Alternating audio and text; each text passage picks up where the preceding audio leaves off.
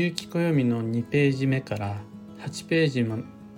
でを占める白紙スペースは運をデザインする手帳の最も重要な特徴です。おはようございます。有限会社西企画西俊久です。発行から20年累計8万部の運をデザインする手帳有機暦を群馬県富岡市にて制作しています。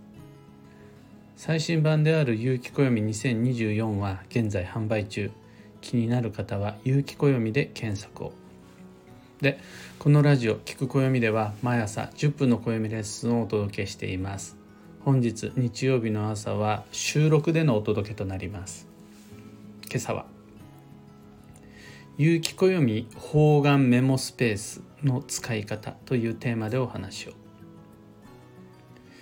有機暦はご存知の通り運をデザインする手帳です。運をデザインするとはスケジューリングのことです。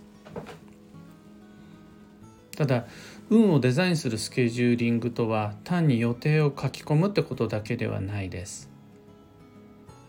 停滞する運を防ぐための先回りの休息の計画とか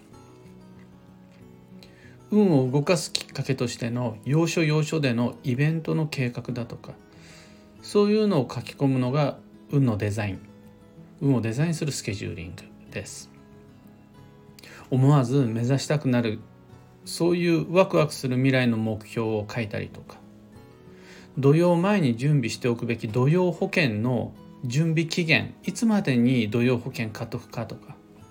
そういうのを書き込むための手帳が有機暦です。吉時期とか強時期だとかはそのための単なる目安でしかないです。吉方位だとか強方位だとかもみんな同じ。全部はその方位の吉凶時期の吉凶に価値があるんじゃなくて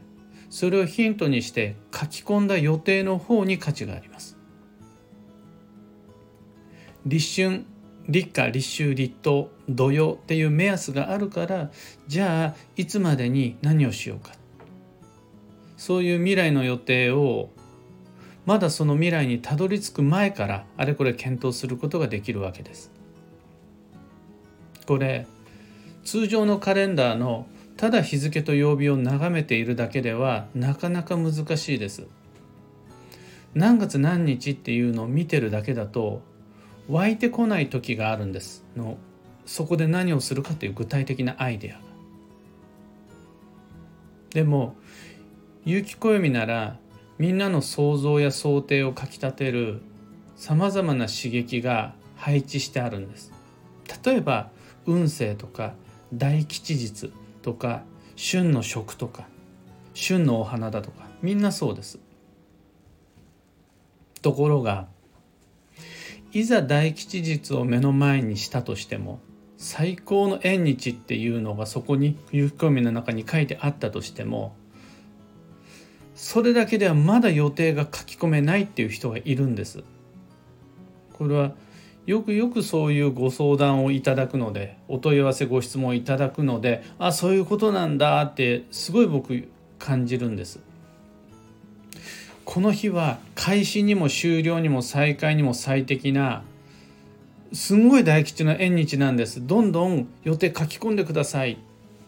て言っても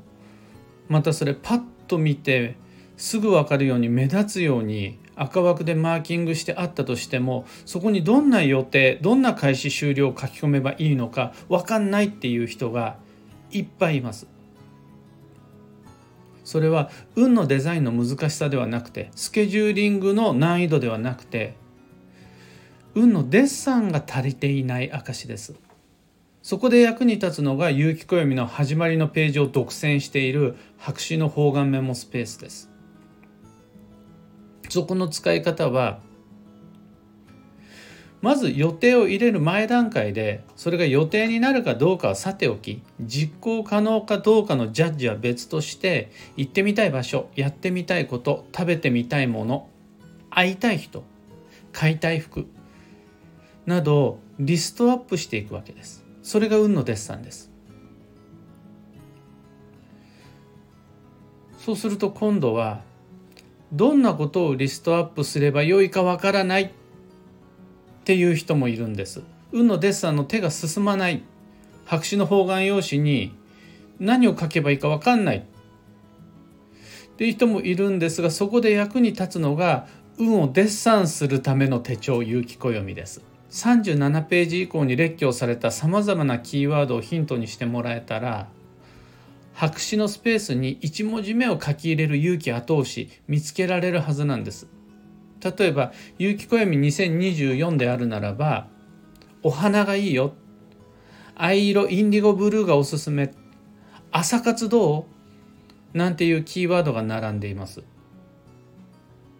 それを踏まえて行けるかどうかは別にして行ってみたいお花見スポットとか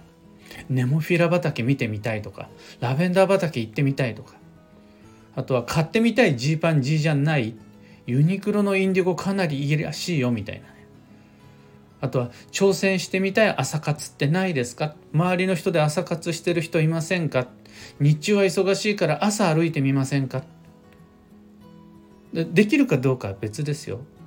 でもそういうのをこうリストアップしていくわけです。そうするとはい来週大吉日があります。何しますかって問われた時にああじゃあ試しに朝活読書してみるかみたいな予定を書き込みやすくなります。本当に効果的面に。書くまでの時間がすごい短くなる。運をデッサンするデザインするってそういう感じです。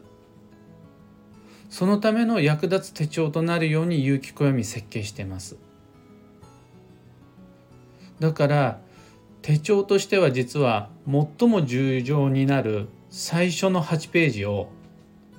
説明でもプロモーションでもこうアイキャッチの素敵なデザインでもなくごっそり白紙の方眼メモスペースとして無謀にも割いています。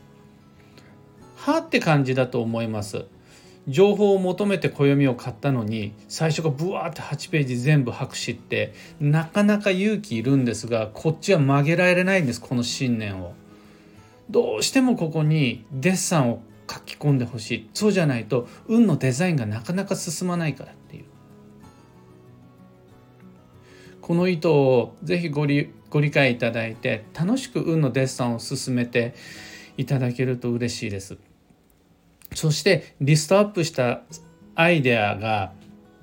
いっぱい豊富になればなるほど運のデザインが楽になるし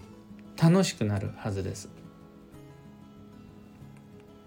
今朝のお話はそんなところです。2つ告知にお付き合いください。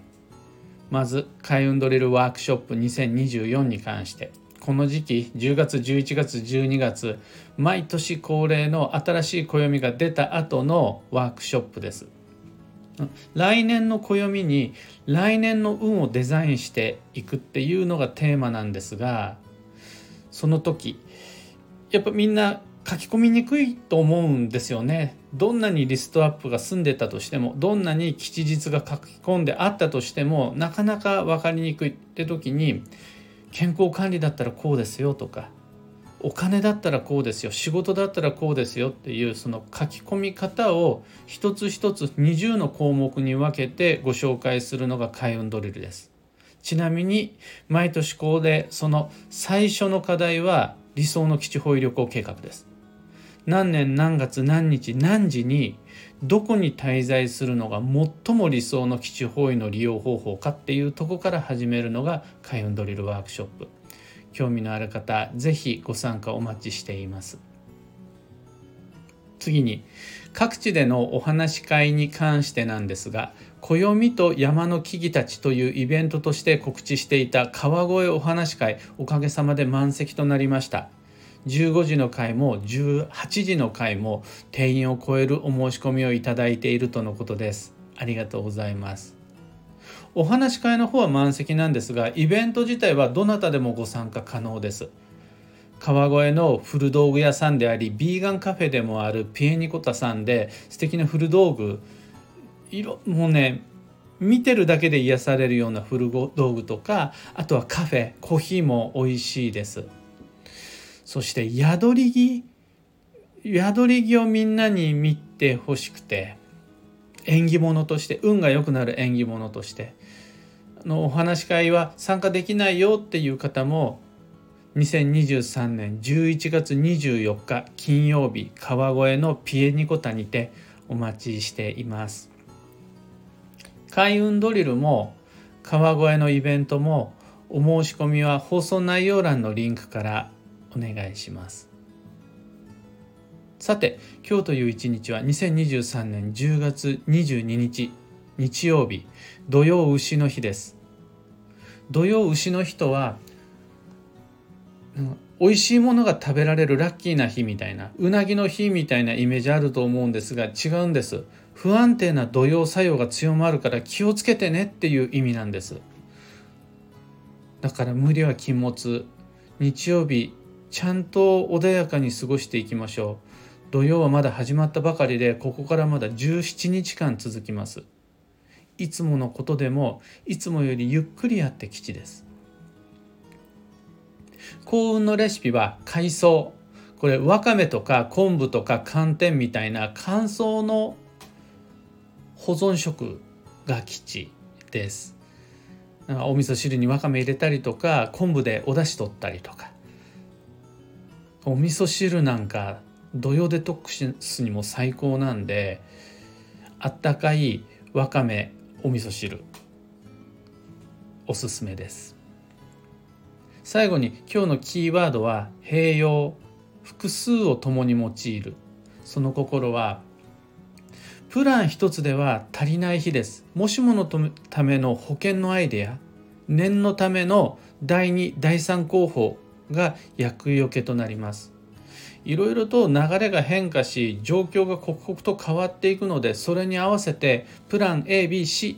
を持ってる人はそれに応じて慌てずに土曜の荒波乗りこなせていくはずです。以上迷った時の目安としてご参考までに。それでは今日もできることをできるだけ西企画西俊久でした。いってらっしゃい。